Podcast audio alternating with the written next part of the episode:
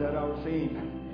That we anchored on that solid rock. Praise the Lord. If you don't mind, let's uh, turn to the scripture, uh, book of Jonah, chapter 2.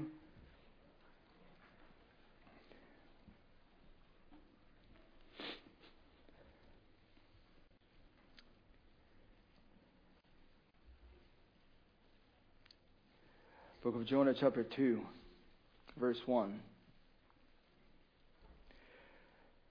Then Jonah prayed unto the Lord his God out of the fish's belly, and said, I cried by reason of my affliction unto the Lord, and he heard me.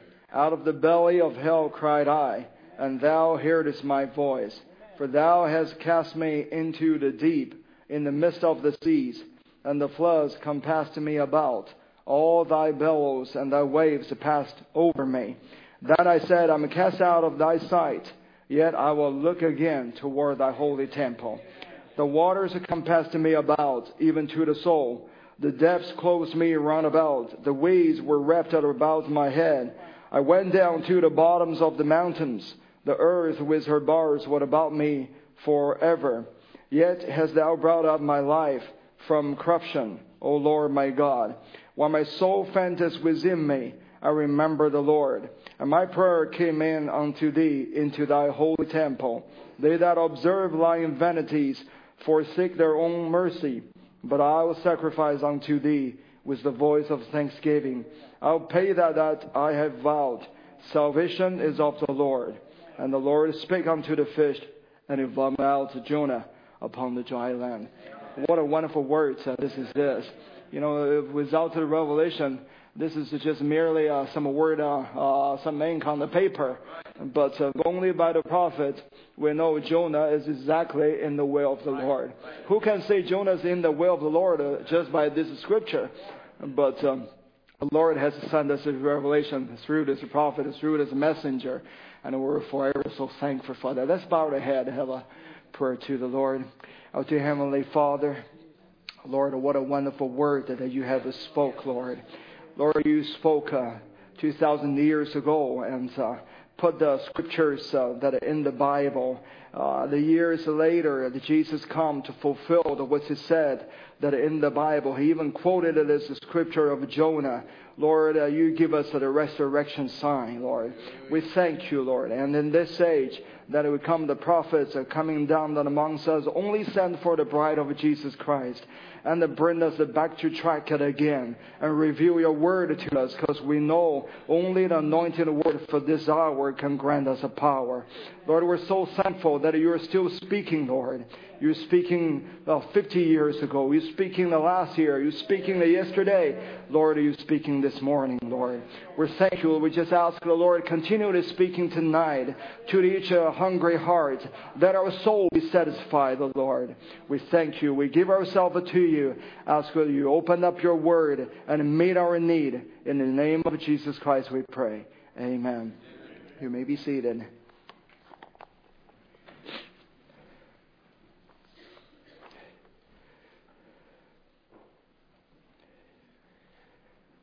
Brother Branham talking about to the Jonah, he said, if there's anybody have a symptom, that is the Jonah. But he's refused to look at a symptom.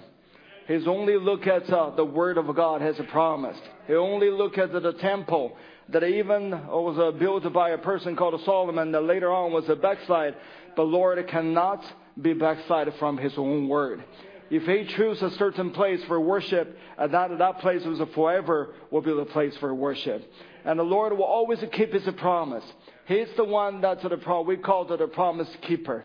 So if the Lord willing, I would like to uh, continue on from the last time I was speaking about, but maybe from a different angle, uh, that's uh, uh, speaking about this. So when Jonah, uh, Brother Branham says, you know, God doesn't call man to judgment without first warning him. Uh, he said, um, now Jonah thought, now, you know, I might get in a little trouble. So he wanted to be more sure. So he thought he'd take a little vacation and go down to Tarshish. And we find out that there was just 40 days left. But then he said, uh, see, uh, he said, so the message, the message is urgent. The time is at hand. Don't play around with other things and get a Bachelor of Art degree and find out something. The hour is at hand. And we, we can see, uh, we call the Jonah maybe backslided from the will of the Lord. And the Lord called him to go to uh, Nineveh, but uh, instead he go to uh, Tarshish. But uh, Brother Branham is talking about Jonah said he's exactly in the will of the Lord. But uh, well, sometimes when we're walking in the path, it seems like it's going contrary to what the Lord called us to do. But don't you worry. God has a perfect will in each bride of Jesus Christ is alive. No matter how contrary the same storms is, it seems like the, uh, that we're living in this age, it seems like everything is to try to against the bride of Jesus Christ. But if you are the son and daughter of God, you will walk into the perfect will of the Lord. So Jonah in this uh, scripture over here, Brother Branham said he was uh, facing too much pressure. He was facing uh, too much trouble of this. And then he's uh, uh, tried to uh, just take a little vacation and before he can make sure. I wonder sometime if we are going through some things, we start to relax a little bit and drifting away a little bit.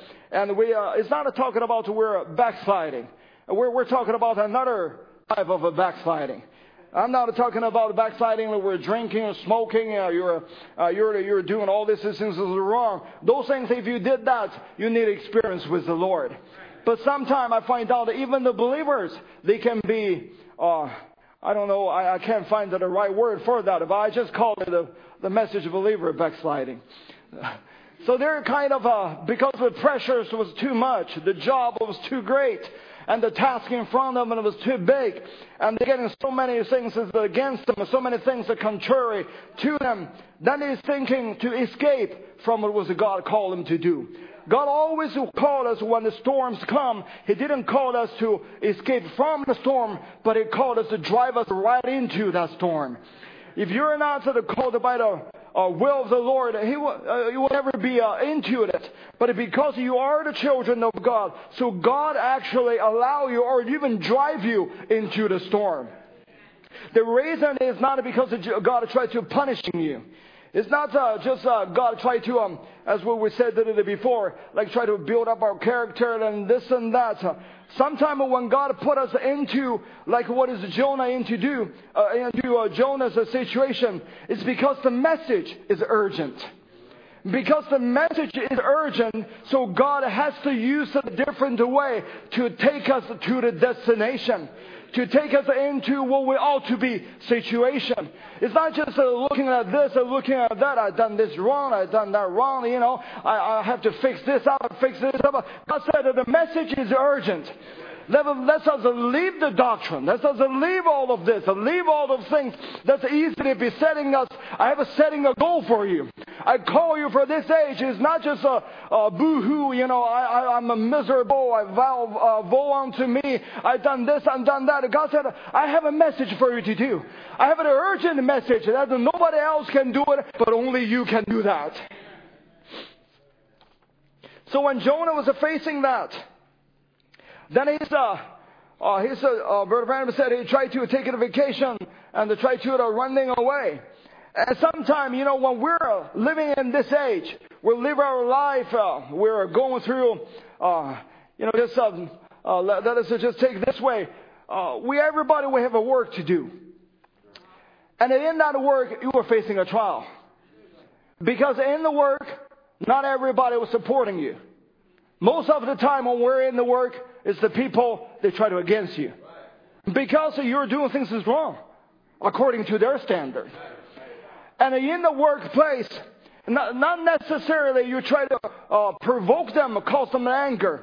Actually, in the job site, in the working place, you find out that they constantly putting silent pressure on the people who want to live for God and want to stand for God.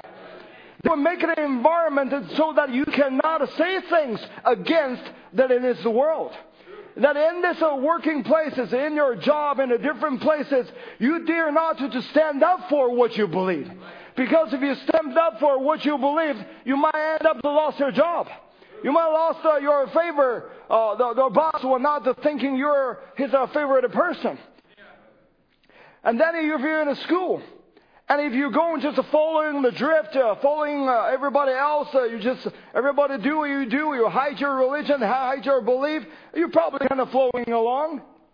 But the pressure was always there.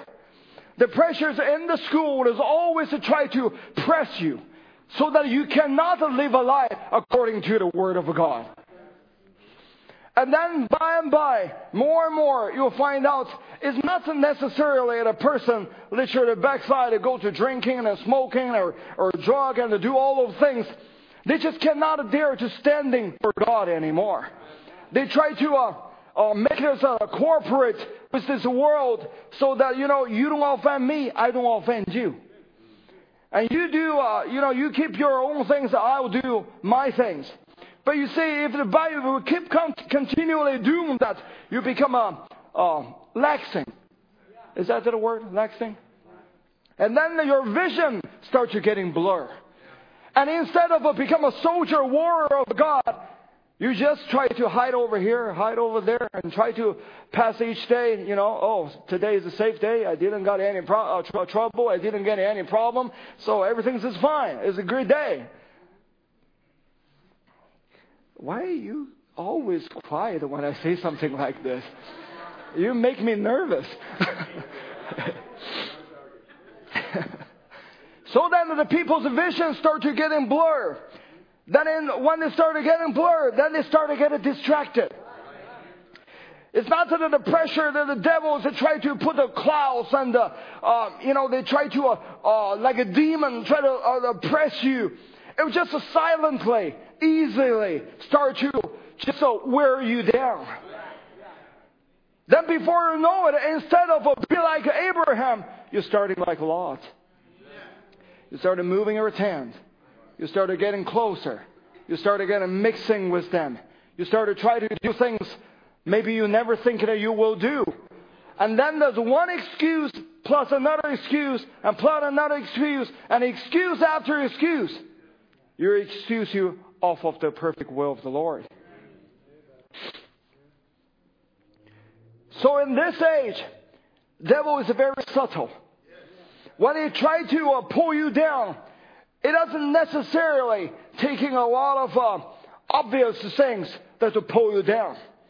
Just by daily living can pull you down. Just by watching your children not in their ought to be position, not in their ought to be condition, day in, day out, day in, day out. When you see the answer doesn't come, it will wear you down. And then you start to, like Jonah was to do, you want to take a little vacation. Not necessarily you leave the, the Lord. Not necessarily you said, I'm not going to believe this uh, message anymore. You said, you know, Lord, just let me do what I want to do for now. I'll fix it up later on. Just let me do what I try to do now. Lord, take it easy. Lord, let me ease up a little bit. Let me just relax a little bit. Let me do what I want to do now or what I have to do now. Lord, when, I, when this has come to the point that I have to fix it up, Lord, I'll come back and fix it up. You may never get a chance to come back to fix it up.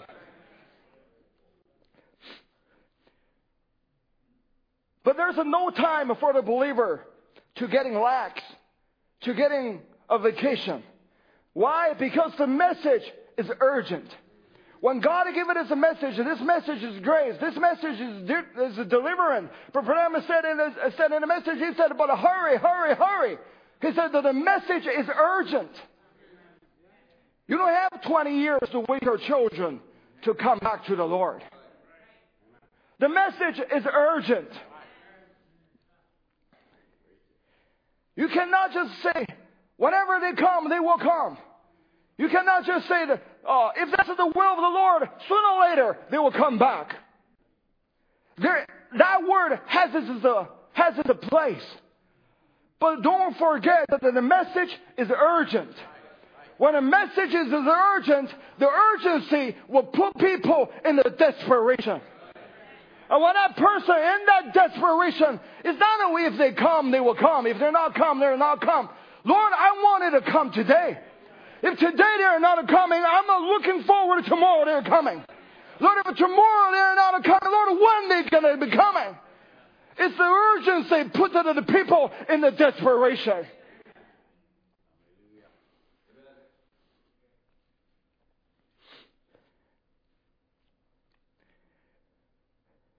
God has a perfect will for every person that He ordained for eternal life.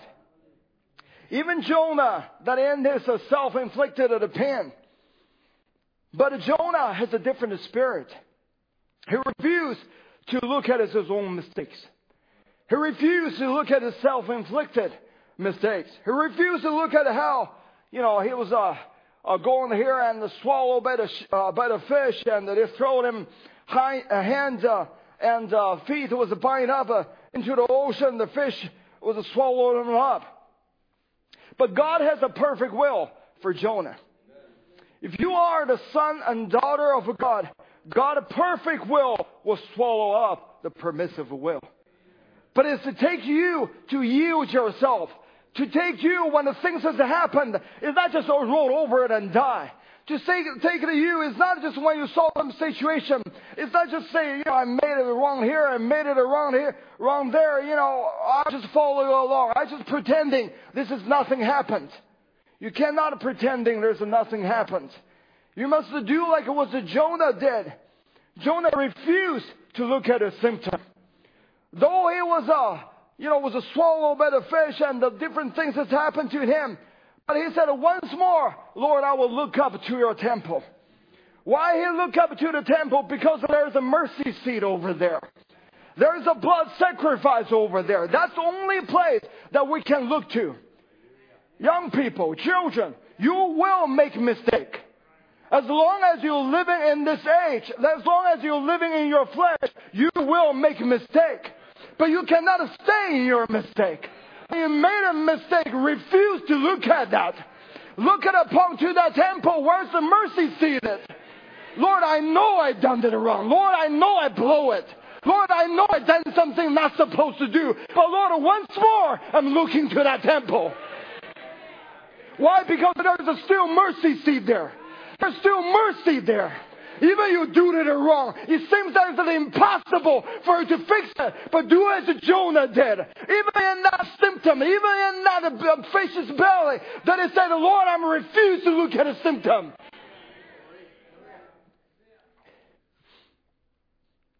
And in Jehovah Jireh, Brother Branham said Jonah was backslide, hands and feet tied, and the belly of a whale, vomit all over him, seaweed wrapped around his neck in the bottom of the ocean. Brother, there's a nobody here that uh, here that bad off. But what did Jonah say? I said everywhere he looked, it was symptoms. He looked this way, was whale's belly. Whale's belly this way, whale's belly that way. Everywhere he looked was a whale's belly. Have you find out you're in a situation like that? It seems like a look at the left is a trial, look at the right is a trial, look at the front, the back, everywhere you look, it is all difficult, all trials. It seems like it's impossible to fix the whole thing. But you know, God is to do things impossible. But don't forget, God put Jonah in this condition. It's not because he's doing something wrong. God doing this because the message is urgent. So he threw Jonah that into this uh, into this ocean that he was a drop into the fish belly. God speeded up the process, the travel time for Jonah to go to his destination. How do you know when you're going through something, the things that you went through, the works, the jobs, whatever the things that you're going through, seems like you were totally swallowed up in there. Don't worry, God is working in that situation. Just like what is the Jonah did because the because the message is urgent. God needs to do a short, quick work in your situation. But what did Jonah say? Brother said, he said, you know what he said? He said that they're lying vanities. I refuse to look at it. He said, once more would I look to your holy temple.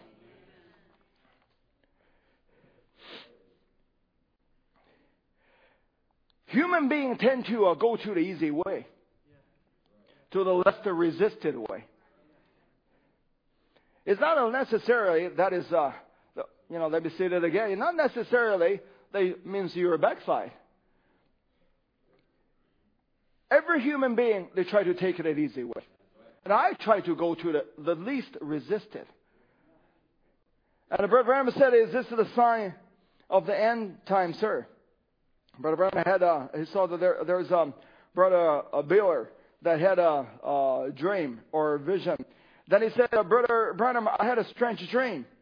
Said, I dreamed that I was going down a stream of water towards the west. And there was a road on the left side. And I was on the left side going westward on the road, seeming like hunting for cattle. And on the right side, I happened to notice after I got down there, there you were. He said, and you were rounding up a big bunch of cattle. And there was a plenty of a feed over there. He said, then you go, you got those cattle and started them back up the river. And seemingly that I must have uh, nodded to him to watch those cattle. And he said, now it will be easy for those cattle. I know they will go the way of the least resistance. But Brother Branham want them to stay on the right side of that river. So I will go back up this road and keep them from coming across the river on this side and keep them on that side. But I noticed I never followed the cattle, but went down westward. He said he must be a, a hunting the strays. And then uh, Brother Branham gave an interpretation of that dream. He said, and now an interpretation of the dream is this. In so much that the stream was large, it was a stream of life. It's never really easy when, when we're walking on the stream of life. He said, I was going westward on it, and so was he, because he was on the road, uh, down this road. And uh, he was running uh, down this road, and on the other side, was a lot of grass, but lots of a thick, thicket and bare and jungle. But in there was much grass. And that's the way we hunt for the Lord. And the food of the Lord through difficulties. If you want to have the food, the spiritual food in due season, is all laid in the difficulties. Is that rounding up the cattle was this church. Keeping them on that side. The cattle will actually go on the smooth road, the denomination. If they can. Which the road will represent the denomination. I started him back up the road to see that they did not go to any denomination. He said that the cattle always will choose the least resistance and uh, the more smooth way to go. But Brother Branham said that he was constantly asking me to don't let the cattle go that way. Don't let the cattle, don't let the church to go that way. Because if the church they can choose, they will go to the least resisted way. The believers is the same way. If we, can, if we can choose, who wants the trials? Of course. Who want to go through all the things that we haven't been going through all these years? Nobody want to go through that.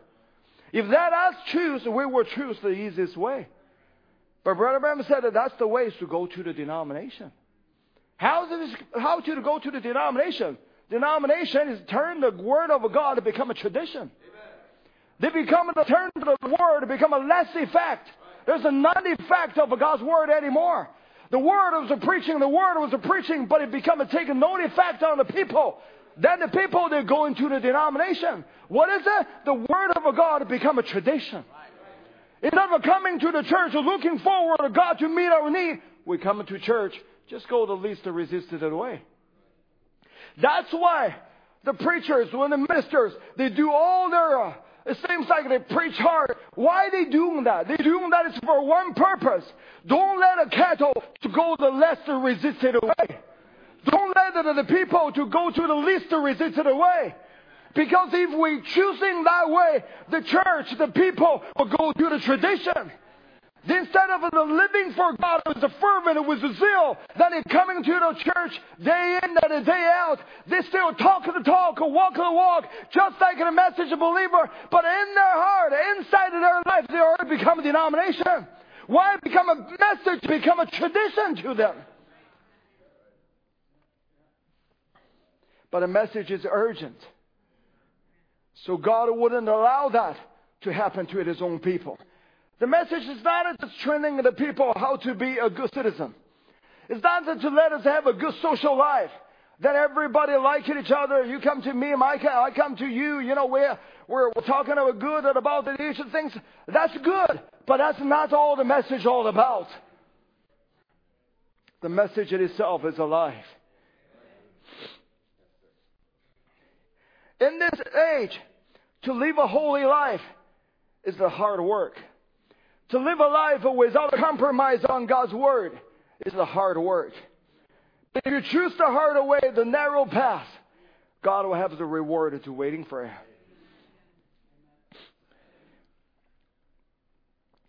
The message is urgent. So that's why that we have a different spirit. And you listen to the preaching. You listen to Brother Branham's message. Every message I was listening to that, I saw the urgency of the prophet. When he preaching that to the, the last uh, uh, year of the message, he was constantly saying to the people, you know, I'm older people. I won't be very long. And it, you can feel the urgency that in the prophets, uh, the tone that he was speaking to the people. If the message is urgent, then the urgency must be also that the Lord has to let the Holy Spirit and make that to become a reality to us. As I said, it's not because you backslide.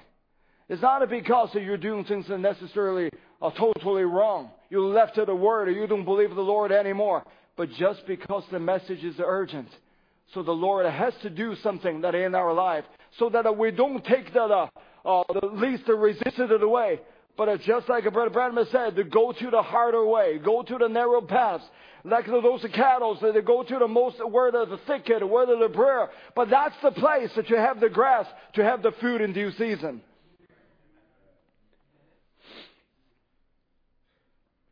When Jonah was in the desperate, when he was in the fish's belly, he turned his uh, head towards uh, Jerusalem. He probably don't even know where the Jerusalem is.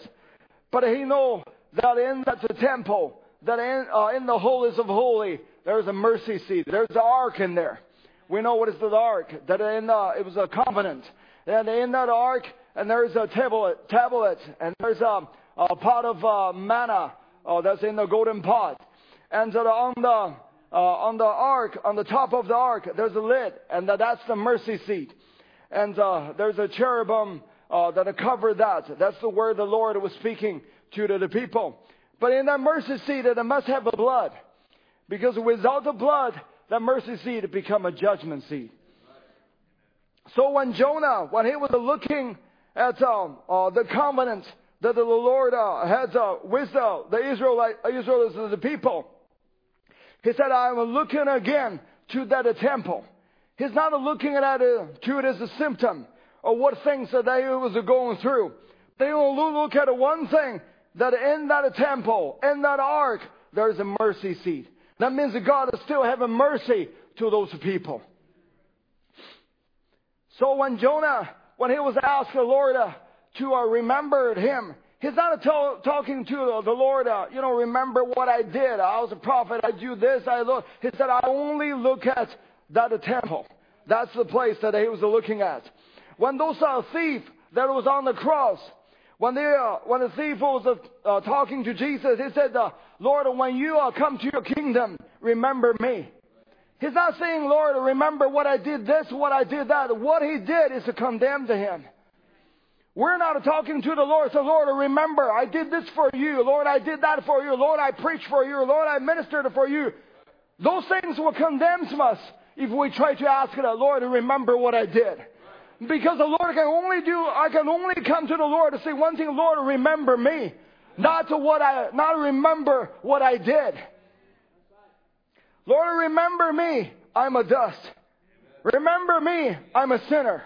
Remember me. I'm a slave. Remember me. I do it in the wrong. But even during, the, during all of that, Lord, I'm not look at all those things. I'm only looking at the one thing. Though I'm in the worst situation, in the most difficulty, probably in the critical stage, but I still look at one thing, that is the temple of God. Because there is the mercy seat. In the Old Testament, the mercy seat, that's in the, uh, in the covenant, in the ark. But when it comes to the New Testament, And Jesus Christ, He is that mercy seat. He's the word that are coming to the people. But He's also, He's the sacrifice. Without the blood that on the word or on the covenant, then the word become a judgment word. It will only judge you. But because there is a blood on that ark, that's uh, Jesus Christ has paid the price and shed the blood. That's why that we can ask for mercy.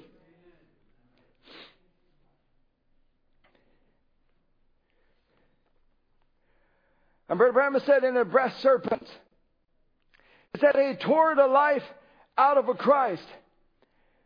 He took the body and set it on his right hand and sent the Holy Ghost back to the church, which is the unconditional covenant given to man tonight. He said, brother, the life of Jesus Christ must be in every individual. That's God's covenant.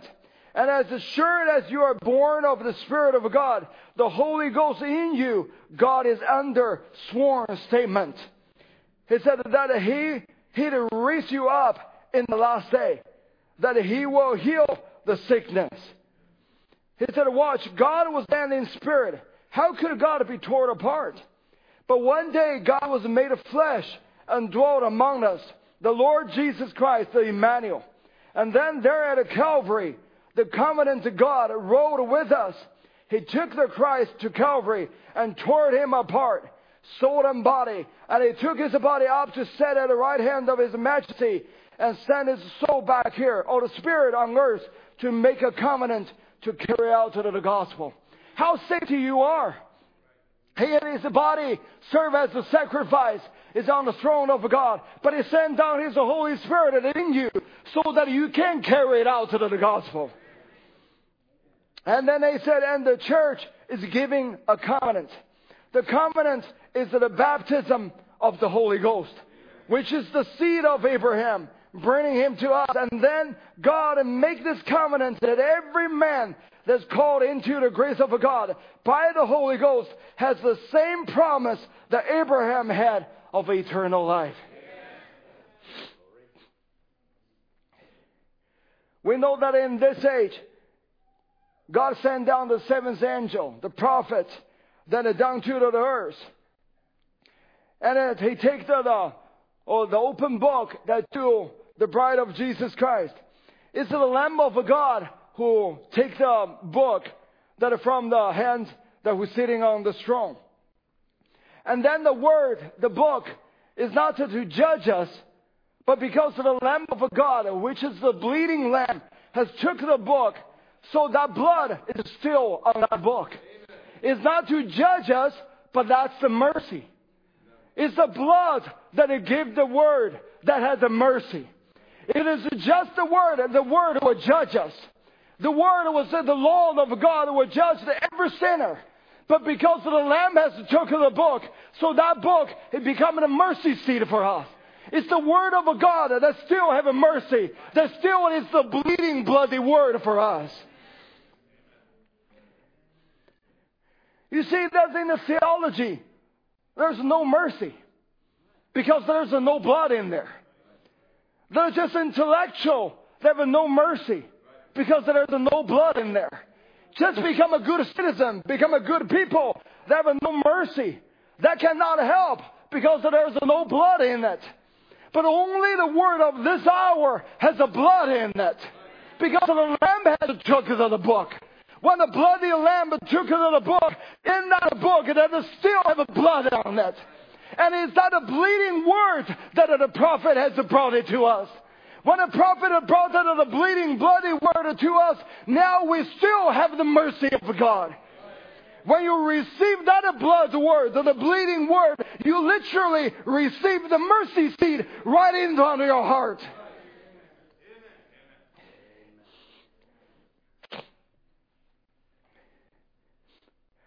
And then when you do have that of the bleeding word that are laid in you, that mercy seed, literally, that's laid in your heart. That in that person, that it constantly generate mercy to the people who want to receive it as a mercy seed. Because the mercy seed that's living in the people's, in the, uh, in the believers' hearts right now. And when the people who receive that, they're not receiving just merely word, but they're receiving the mercy from the Lord. That's why one of the people, when they saw you, they saw something that's in that person, that live a life that nobody else can impersonate. They know that this person has met God. When they saw that uh, this person has met God, that the word has lived, uh, that is through that person, when they received the word, they may not read the message, they may not read it in the Bible, but when they receive the word that's living in you, they literally received the mercy.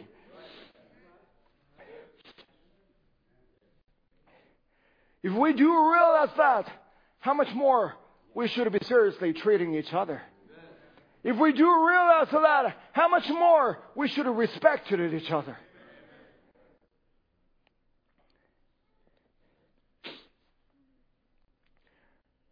Then Brother Amos said an unconditional covenant that God made with his people. He said you can't fail. There's no way of a failing. You are Abraham's seed. God has sworn with an oath he'd take you in. Amen. There you are. He has sent his covenant. Jesus Christ is his covenant. And he tore him apart at a Calvary, received the body up, and the sent the Holy Ghost back. And when the resurrection comes, the same spirit that was in Jesus Christ is in the only thing that will raise the body up to go meet that one there. That makes them husband and a wife. See what I mean? The bride is the covenant people. Unconditionally. God called you out of the world, gave you the Holy Ghost. The seed of Abraham, you are tonight with a blessed promise. Amen. Then if you are Abraham's seed, you have it as a promise in you. You believe God regardless of what takes place. The Holy Ghost will make you believe it anyhow. It says, You are the covenant people of God. God tore Christ apart at a Calvary, making the covenant, swearing by himself. And he took the body up into heaven, which will return someday. But the Spirit he gave back to lead a church. The same life that was in Christ Jesus is in the church tonight. By the Holy Ghost.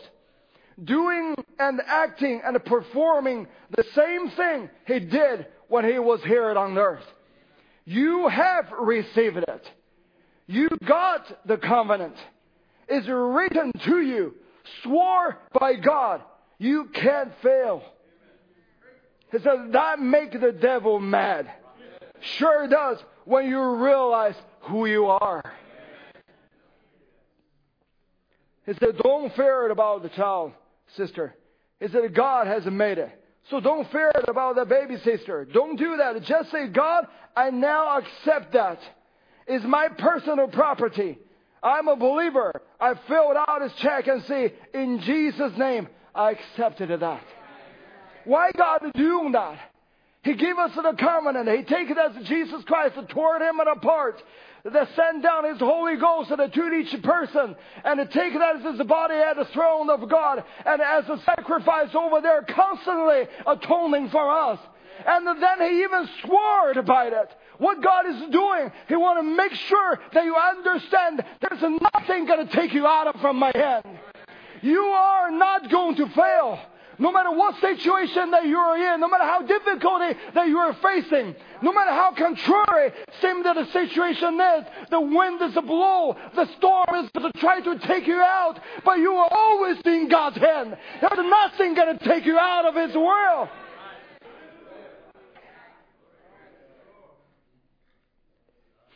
Then Brother Branham said, whatsoever things you desire as a Christian, when you pray, believe you receive it, just hold right on to it. It will be given to you.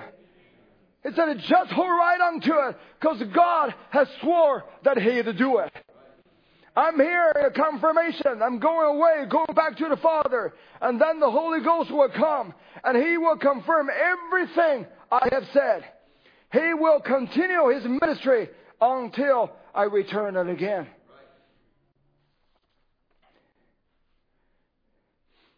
Then he asked, What are we worried about? God has sworn that he would do it. If God has said a word, that's good enough. But when he even swore to it, he cannot find any bigger. Why he swore to it? Why he had to swear that I, nobody was greater than him? So he pointed to himself and said, I swore to you. Swore is to let you know there's nobody greater than I am. I'm the greatest one. I have nothing to swear. I swore to the greatest one. That greatest one is the one who's going to protect you. The greatest one is the one going to keep protecting all his children. The greatest one will keep true to all his promise. And if you are in Christ, you are part of that covenant. That is that it's not how worthy you are, is what God has promised you. Everybody always look at themselves. But you can't look at yourself and get anywhere. You're finished to begin with. You're a failure to start with. There's nothing to you to begin with. Is what God had made you is what you are.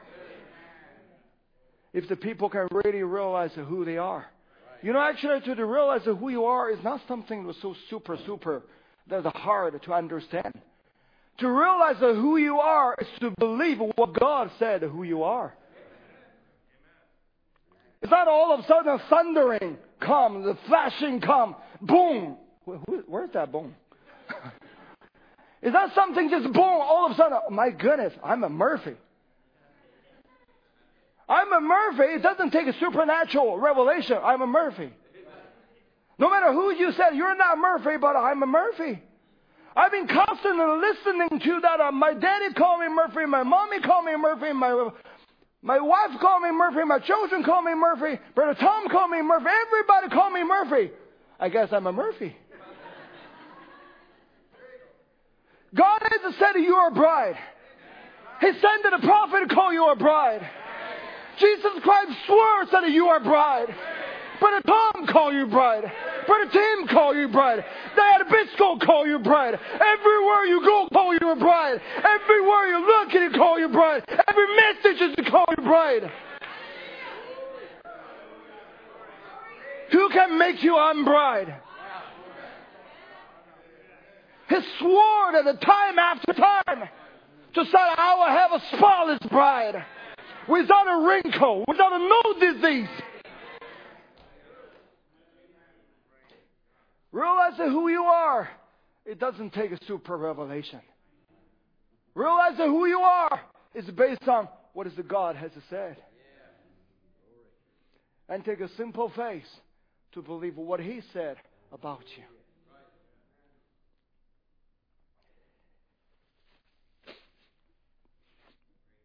And then Brother said that then if you find fault in Him, he said, then I will tell you why you can't be healed. If you can find fault in Jesus, then I will tell you why you cannot be his wife.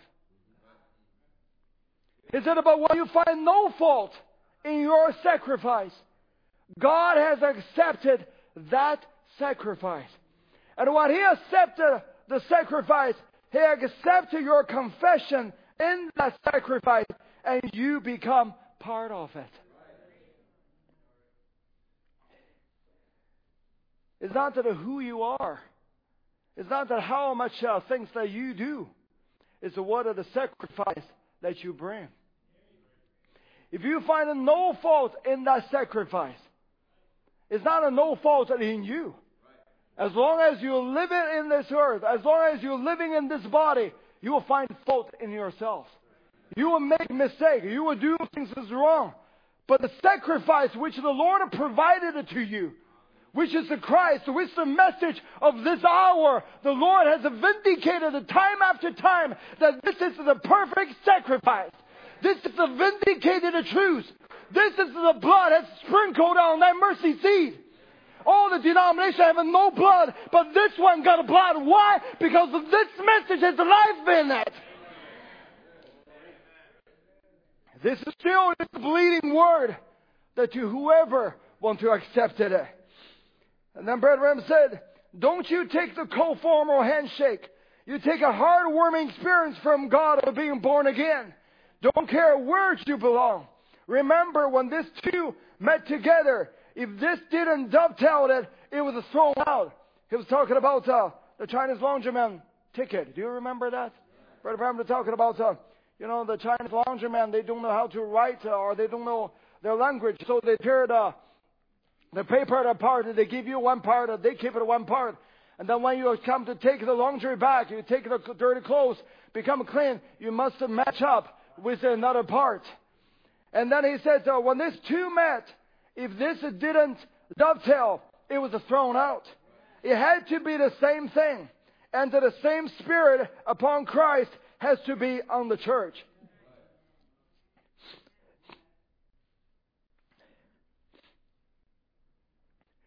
When Jesus, when Jesus was torn apart, the body was in the throne, uh, the throne of God as a memorial, as a sacrifice, as an atonement. But He sent down His Holy Spirit to put it in us so that we can carry it out this gospel. But when Jesus come, He must find something, there's a matching part. You will never match up with that sacrifice. If you just by your own flesh being. If you just depend on your own self, you will never match it. But what makes you become a matching part of another part to coming down to meet with you is the Holy Spirit that living in you. That Holy Spirit, the Brother Tim was brought us perfectly. They're united. It's not two separate things from the Word. When you received the vindicated Word, you did literally receive the life of Jesus Christ, which is the Holy Ghost. And Jesus Christ, when He come, He only looking for one part.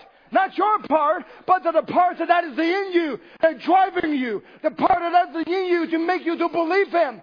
The part that is in you to drive you that have passion, have a fervency to the Word of God. Who is that? It's the Holy Spirit that's in you. The Holy Spirit only point you to that sacrifice. Because the Holy Spirit who has come will testify for Jesus Christ. And Jesus Christ is the atonement, is the sacrifice. For, so if the Holy Spirit are coming, living in the person, that Holy Ghost can only point you to that perfect sacrifice. He will not point you to anything else. Will not appoint you to your church. Will not appoint you to your denomination. Will not appoint you to your only your own behavior good. He will only point you to you to that perfect sacrifice. And let me say this, is the perfect sacrifice in this age, still that Jesus Christ revealed himself in the message of this hour.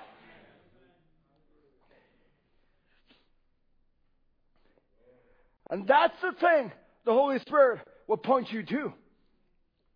It's not a two separate thing, but it was a united together. So when the body was come, when Lord Jesus want to come, He only want to meet it of the one thing. He wants to meet the Holy Spirit that He sent that in your life, in your life. And that right now, what we do, we're living for His coming. And that the Word that in this hour has prepared us for it is His coming.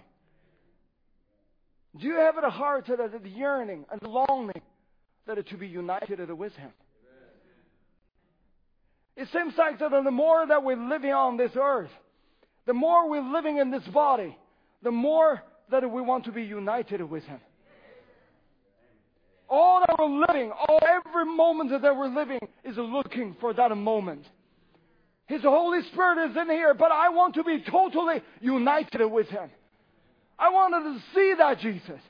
I think that's what we're living on this earth. You know, a lot of time I find out if we're going along on this earth, if we live the life where we go to work and do this and all of the daily life that we have, it seems like that the people, they lost their vision. It seems like that what we're living for is not for his coming. Not, it seems that everything which is all geared up, you know, getting money or to do, uh, get a better house or a car or this and that. The more and more that we start to chasing for that, I'll say that we lost our vision. Our vision has to be true to the one thing that is looking forward for His coming. And then I find out that the people, the more they're dragging along, dragging along, instead of looking for what is the Lord has been finished, uh, oh, that, uh, that has to finish the, the, the work and in that sacrifice, in the Jesus Christ, they started looking at themselves. They started looking, you know, I did this, I did that. That's not what we're supposed to look at. The only thing that we're supposed to look at is only one thing. Lord, you provided the sacrifice. That sacrifice is the perfect. And you sent me the Holy Spirit in me to receive that sacrifice.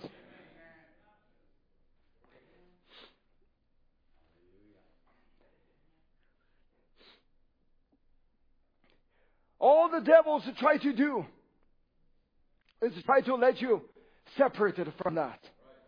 But it seems like the more he lets us separate from that, it seems like the more we want to be united with him. Have you think about you know the the couples that when they get married? You know, it seems like you just cannot separate them, even before they get married. I better be very careful with what I'm saying here. Well, I better just say it. And when my daughter was, uh, you know, they're, uh, and here she and uh, Junior, they're just falling in love to each other. It seems like everything they're talking about is just Junior, Junior, Junior. It seems like everything she was talking about, you know, you know, Junior did this, Junior did that, Junior did this. What about your daddy? Your daddy been raising you up for 18 years. All of a sudden, I disappear. I become invisible. And then one sister said to my wife, said, Sister Tracy, tell Brother Murphy, you just cannot separate them. Just let them get married. I said, I never want to separate them. I want to get them married, but it's just too fast. but it's just same thing, like everything. It was uh, the more you, not you try to separate them, the more you know, they're, they're not, before they're getting united, it seems like everything they were thinking about is just, I want to marry him. I want to marry him. This is the, they're looking forward for that uniting time. It seems that the more the separation, it doesn't make them uh, dislove each other, just make that love become even more strong than ever. Then I was thinking about the love of Jesus Christ. No matter what devils try to do, no matter what devils are trying to separate us, but the more He separated us, it seems that the more bounded we want to be united with Him. Then the devil come to do whatever he wants to do, but he can make you fall. He can make you to do this mistake and that mistake. But that just make it become more stronger when you're united with our Lord. He can make you fall even. He can make you do something that you do not want to do. You are wallowing in that. He said, Lord, I've done it wrong. But in your heart, it's just a yearning. Say, Lord, I want to be united with you. Lord, I want that a perfect sacrifice flow in me. It seems like that the devil more is wants to separate you from that, the more you want to be united with him.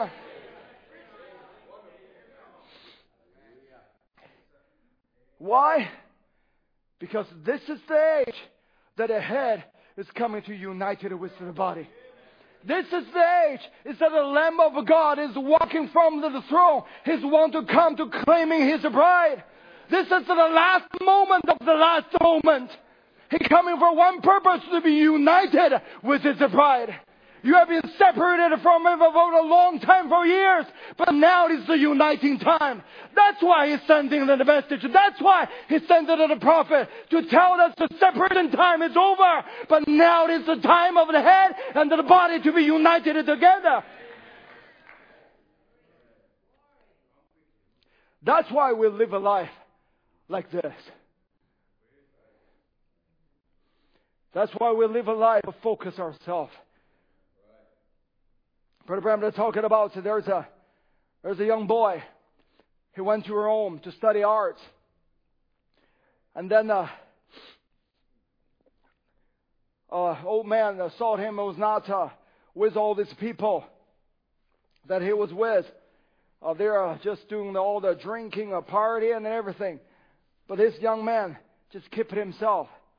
And so this old man was very uh, surprised and he wanted to find out what's happened. But Branham said that these people go out and drink and carry on. But one young man, they noticed the young man, he didn't carry on like that. He lived clean. At night time, he come home and went to bed. He lived like a gentleman should live. And one day, the old caretaker said, I'd like to take a walk with you, son. He said, all right. They started up the hill, walking together towards the setting of the sun. And he said, young fellow, you came over with that bunch of American, didn't you? And then he said, yes, sir, I did. He said, I want to ask you something. He said, all right. He said, why is it that you don't go out and drink and carry on and lay out with the girls and things all through the night and come in the next morning the way they do?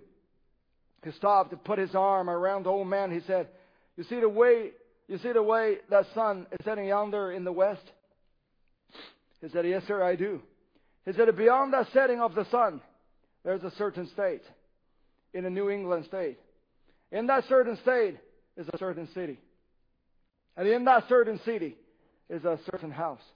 And in that certain house is a girl.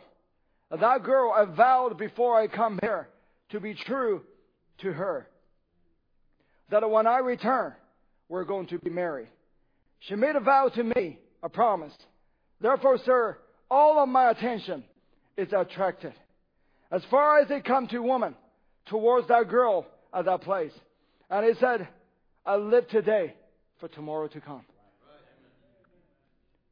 Brother Branham said, What a testimony. That is the brightest testimony. Why we live today. Why we come to church. Why we get married. Why we raise our young people. Why we go to BCA school. Why we do all we do. We live today for tomorrow to come. Tomorrow is our goal. Other than that, we only live today for today. But this young man, he lived today for tomorrow to come. He said, What a Christian can say. Why don't you smoke? Why don't you have a little fun? Why don't you do this like the rest of them do? He said, You can say, Oh, beyond that, a certain star, there is a certain city. And in that certain city is a certain person. Hallelujah. Oh, I live for him. For he died for me. And someday he's coming. And I live for that life that is to come. Amen. That is our testimony. We'll live today for tomorrow to come. We'll live on this earth we come into church. We're reading the message. We're helping people. We do everything that we do that I consider as a good Christian behavior, but we live today for tomorrow to come. Brother said at Kadesh Barnea, he said, Now it's common in people, Israel, down in Egypt on account of disobedience and selling their brother Joseph.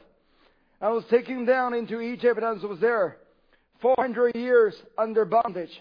I want you to notice they never lost their covenant. They lost their freedom, but not their covenant. When God made a covenant with Abraham and Isaac and Jacob, that he swore about himself that he would save Abraham and his seed after him, God is a duty bound to keep that promise. And he's just as duty bound to you on that promise as he was to Abraham on the promise. He said, That's right. If you are Abraham's seed, how do you become Abraham's seed? We that are dead in Christ take on Abraham's seed, says the Bible, and are heirs according to the promise. Then God is just as duty bound to you as he was to Abraham. See, that would take all the scare out of it. God don't want you to be scared of nothing. Rest solemnly upon what he has said. You might lose your joy. You might lose your joy that in the Lord. You might be depressed. Or you might be having a lot of things that's going on around you. But the Lord said through the prophet that you never lost a covenant. No matter what situation that you are in. But that covenant is always true. Brother Branham said, how can, he said, how can you get in? How can you have a faith? He said, no wonder these people Lots of people in the world today don't believe in divine healing. He said they never, the reason is that they never received the covenant. If you receive the covenant, then you believe every word of God has said. It's not so said, you know, I believe, I believe, but if you do, you are the covenant people, you do believe every word of God has said. He said when God gives you the covenant, He gives you the Spirit, the Christ, the thing that was in Abraham comes in you. He said, You believe it just like Abraham does. He chose you by faith. And it takes the Spirit that was in Christ and put it uh, in you. All of this God has already done. It's not something in the future that is going to do. All of that, God already done that. He said He chose you by faith. You know, God has a faith too. He believed His own word. He said that there's a light. God believe His light, believe His word, and light come forth.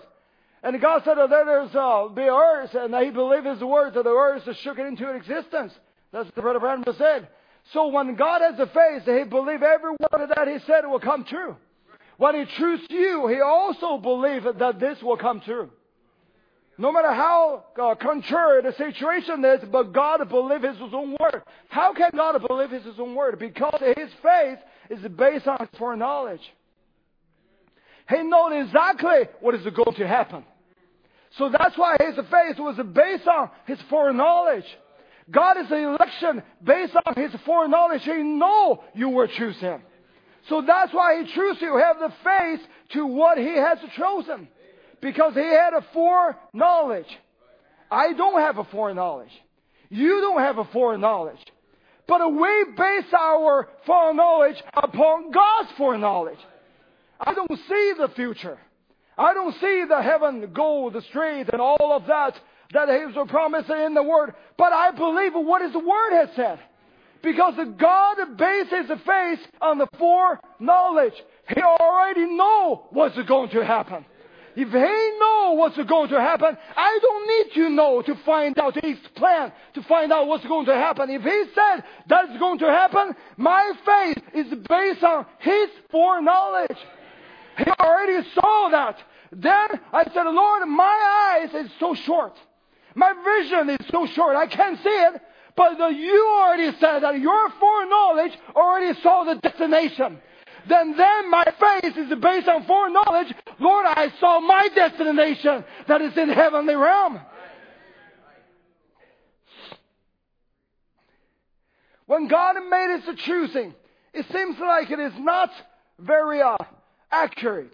It's not very, uh, it's not correct. Even according to the man's standard. He chose Elijah. Elijah is a nervous wreck. He chose Elisha. Elisha got a big temper. And then he was uh, asked, uh, you know, he was uh, led to the bear to uh, uh, to mold all those children because they said he's a bald headed. And he chose Jonah. And Jonah, when God gave a commission, he went to uh, Caribbean. I will say this. And he was doing things that were different. But God's choosing is not based on what he is, what that person is. God's choosing is based on his foreknowledge. So when he chose the Elijah, he know exactly what is Elijah going to do. He know all his mistake. He know all what is went through. When God chooses you, he know what you're going to do. He know all your failure. He know all your mistakes. He know all your faults. But his choosing is not based on what he saw now. It's based on what is the future. It's based on his foreknowledge. He know you're going to receive him. He knew you would believe every word that he said. That's why he made a covenant. That's why he kept his promise. That's why he even swear that I will take you over there. No matter what's happened, no matter what comes, what goes, but there's nothing is going to take you out of my hand. His choosing is based on his foreknowledge. For man thinking, we're thinking we're just nobody. We cannot do this. You know, we failed here, we failed this there how I'm going to be in the uh, in the uh, the line of the uh, the bride of Jesus Christ. You know, I just made a mistake yesterday. I just done this in the wrong last night. He just keep condemning me, just keep accusing me. How am I going to be of a part of the bride? It's not based on what you think, but it's based on He chose you by faith. And then He put that faith in you. That's what He said. And takes the Spirit that was in Christ and put it in you. It's not your faith anymore. Your faith still looking at now. Your faith look at what is the foreknowledge of a God that has revealed to us in this age through the prophet's ministry. If he already said that, Lord, I base my faith upon your foreknowledge. If he chooses us by faith, can we just choose him by faith too? Let a musician come. It's not how much worthy that we are, but it's how worthy that He is. He gave us this word. This word is still the mercy seat. This word still has a blood in it. If we receive the bleeding, bloody word, that mercy is endures forever. I remember the story. I forgot who told this story. Let's talk about a Napoleon. Then one time there's a there's a soldier that in his army that made offense. Actually made it twice offense. And then there's a soldier need to be uh, shot. And the when a mom knows that, the old mom coming over, come before the emperor, and said to an Napoleon, he said, uh, the, the mom said, uh, I plead for mercy. And to the emperor was objected. And the emperor said, But your son doesn't deserve mercy. How many times we can say that to some of our situation? The things that we do wrong, we're thinking, the devil said to us, You're not a deserve mercy. And we even said to ourselves, I don't deserve mercy. And think about some of our children had made a mistake, the things that they do that are wrong. We probably say, just shoot them. They don't deserve, they don't deserve mercy. The things they do, the things they, they went through, we said that that's a self-inflicted pain. The things that they went through, the things that they've done, just let them go, or just let them go, just let them do whatever they want to do, just, uh, you know, for, uh, give them up. But don't you glad that there was an old mom who would never give up his own son. No matter how wayward that son is, but that mom still coming over and the pleading for the son. I wonder how many times we have our old moms, our old daddies. I know this is Father's Day. Have we prayed for our children? The things that our children have done, the things that our children have made that a decision was so wrong, wrong, wrong. And for other people, we might be saying they're not deserve to have a mercy. Just let them go. Just let them do whatever they want to do. But there is an old faithful mother. And he said, I'm pleading for mercy. And the emperor said, But your son doesn't deserve mercy.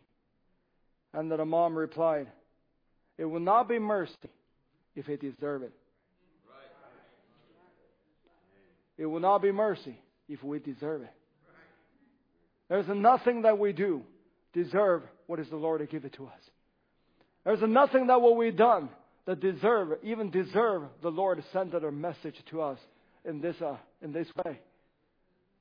It's not because that we deserve it, but because the character of this message is the mercy. The character of the word of this hour, because the Lamb has took the book. That Lamb is the bleeding, bloody Lamb. When that Lamb took that word, that word is a bleeding word. You still have the blood. You still have the mercy that's in that word. Atone for every sin. Atone for every mistake. Atone for every wrongdoing that we do. It's not because we deserve it, but we're only pleading for the mercy. And then the emperor granted us pardon. I did that to the BCA. I wonder if we can do the same thing. Instead of opening scripture, I give you the finishing scripture. Shall we stand? Let's all turn to a book of Psalm.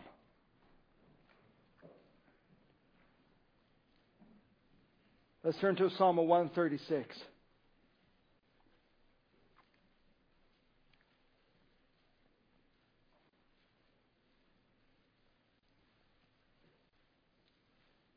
I'll read the first part.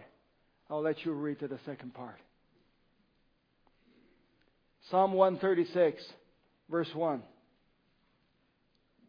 Oh, give thanks unto the Lord, for he is good.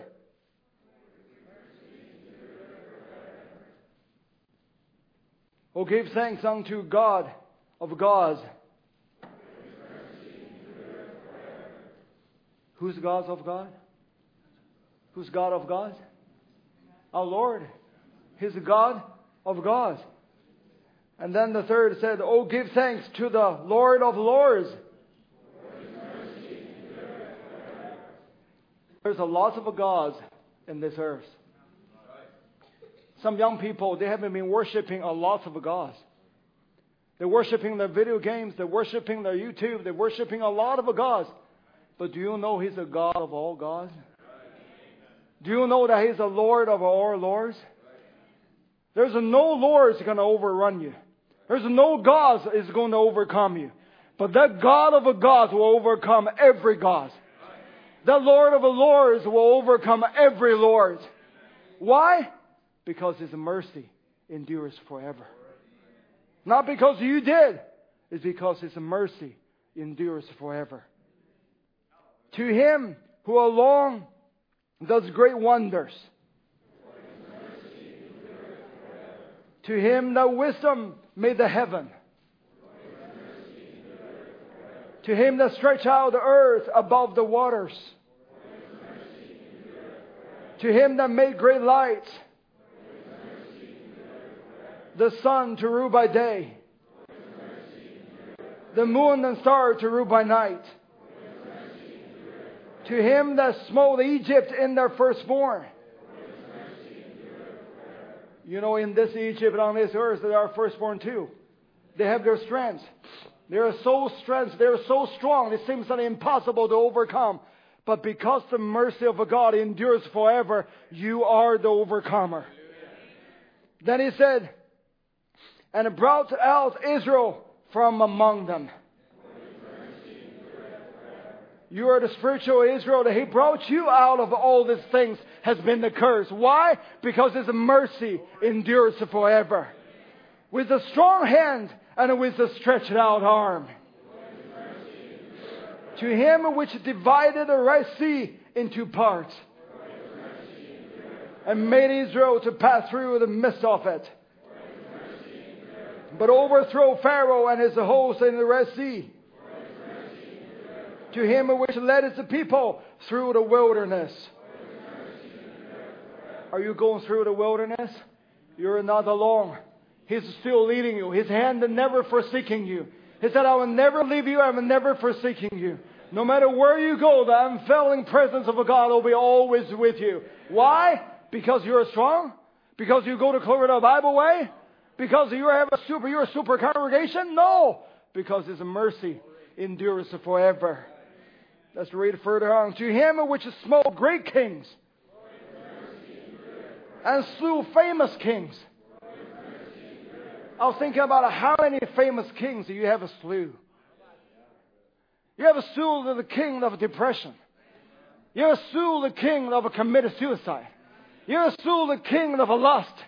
You have slew the king that always says that it's impossible, it's impossible, it's impossible. You slew all those kings, and not only just kings, they're famous kings. But every famous king has been you slew them. Why? It's because his mercy endures forever.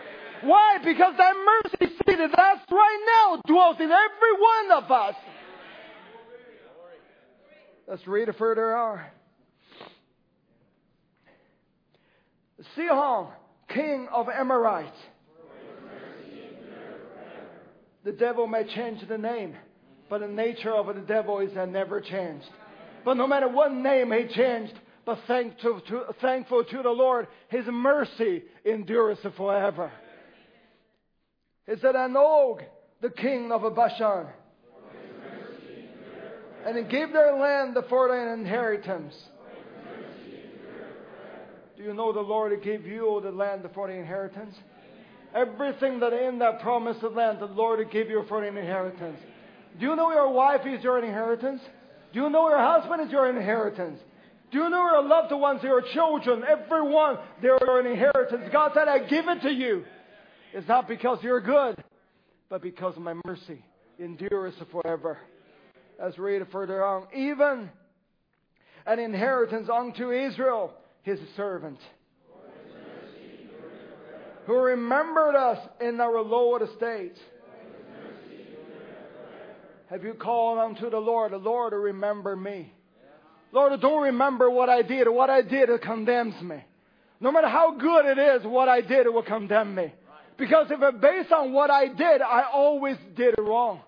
Though I do something that is right, but I always constantly doing things wrong. I don't want to base on what I did, but I want to base on what I am.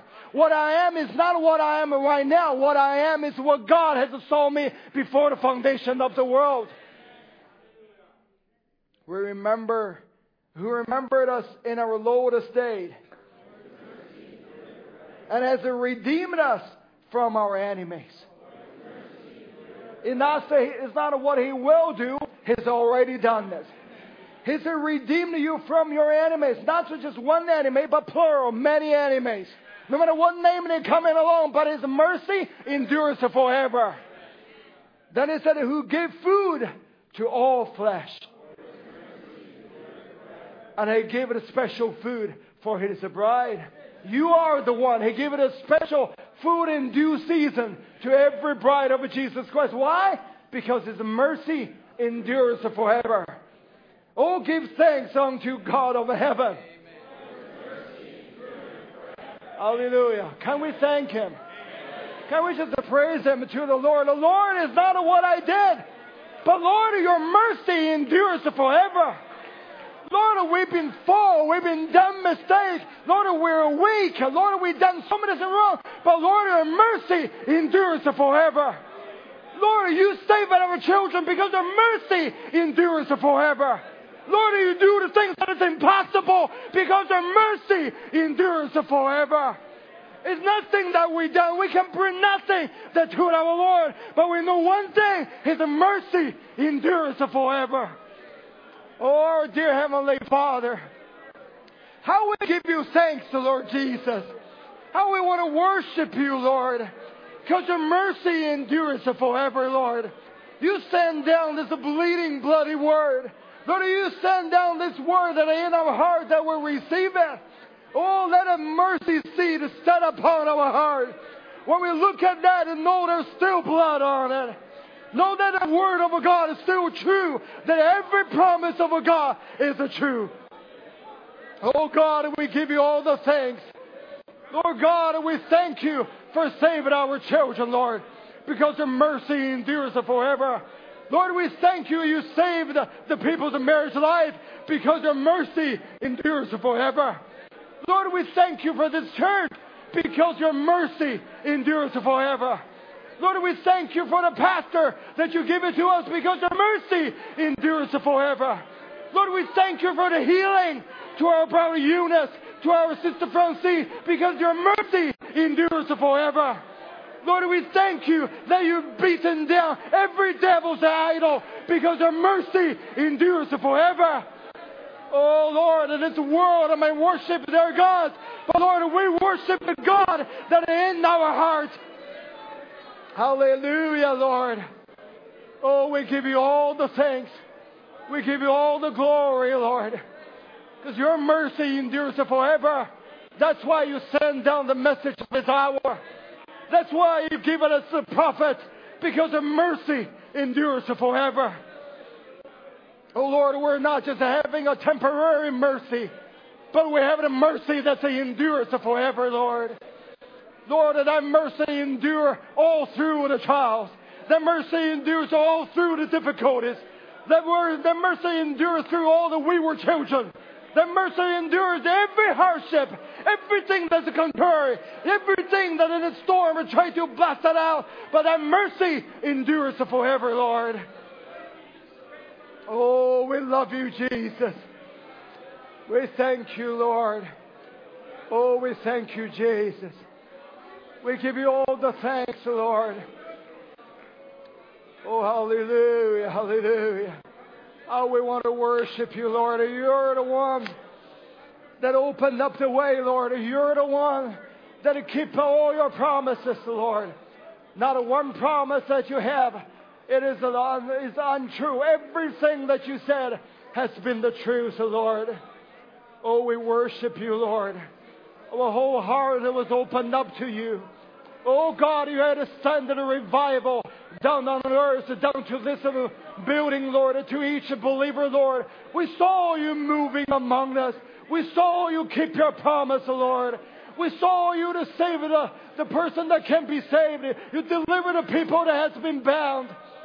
Lord, because your mercy has endured forever, Lord. Oh, hallelujah. We give you all the thanks, Lord. Let's just sing a song. When he reached down his hand for me. Can we sing that? When he reached down his hand for me. Let's continue just to worship him. His word is all our worship. Oh, thank you, Lord. Let's just sing it all together and continue to worship our Lord. Oh,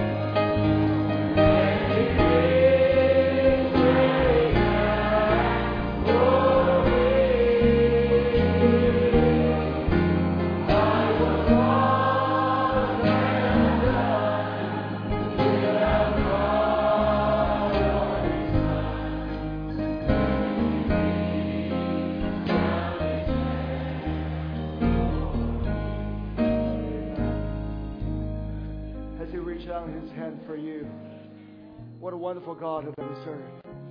The more you talk about him, the more you speak it on his word, it seems like it's more that we just love him. It seems like he just draw near, getting closer and closer to you. You know why? He wants to be united with you totally. May the Lord bless you. Have a good uh, the week that is week. May the Lord uh, give you something special. May Him meet you. If He can meet our pastor on the log, then answer his question. I believe the same God can meet us. Maybe not in the log, maybe in your car, maybe when you're sitting at your office, maybe when you're driving, maybe when you're laid down on a bed. He still can meet every need that is of children's head. Let's bow our head. Oh, dear Heavenly Father, how we love you, Lord. You're such a lovely Lord. Lord, and the more we talk about you, the more we know, Lord, you are the faithful one, Lord. You kept all your promise, Lord. Lord, I was thinking about years and years ago when I first received the message. I said to the Lord, I said, Lord, if this is the truth, I owe my whole life to it. Lord, I'm not that the person can keep the promise. But Lord, I do have the promise keeper that live in me that 21 years later, Lord, I'm still serving you, Lord. Lord, I'm still know that you are the faithful God. I still believe that all your word to be the truth, Lord. Lord, it's not a way promise, but Lord, it's that promise keeper that live in us. Father, I just ask you to be with this congregation. This is a lovely bride of Jesus Christ, included our Bible we hear. Lord, to be with every one of them, no matter what situation that they're in, Lord, no matter what trials and difficulties they go through, no matter what uh, things that they're facing. But Lord, may they always, like Jonah said, once more, I look upon your temple, Lord. Once more, I keep my eyes on that mercy seat, because in there, there's a mercy of a God that endures forever. Father, we thank you. Ask you to go with your people. Lord, bless them. Give it a double blessing. Lord, when they go back to their home, maybe they're driving or whatever that they do, may the nearness of a God and the presence of a God just getting closer to them and speak love to them. We love you, Jesus. We commit ourselves into your hands. Lord, be with our pastor, Lord. Strengthen him. Lord, uh, we commit our soul, our being, our whole family, everything that we have, that in your hands. Out of the, ask of the Lord who guide us and leading us, Lord, each step, we will not step it out until that we find that the blood is thin, that on that footstep of Jesus Christ. So, Father, we thank you. I Ask you to be with, one of us, uh, with every one of us, and that everyone has the peaceful way going back home. In the name of Jesus Christ, we pray. Amen. Praise the Lord.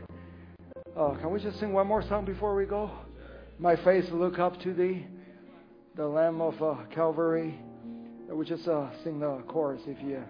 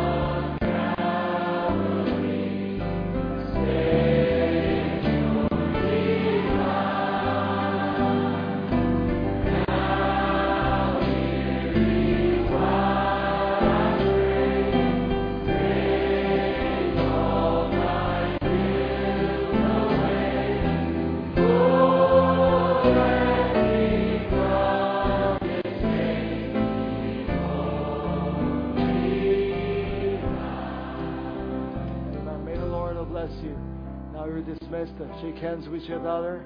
Say the best thing you can say. The Lord bless you.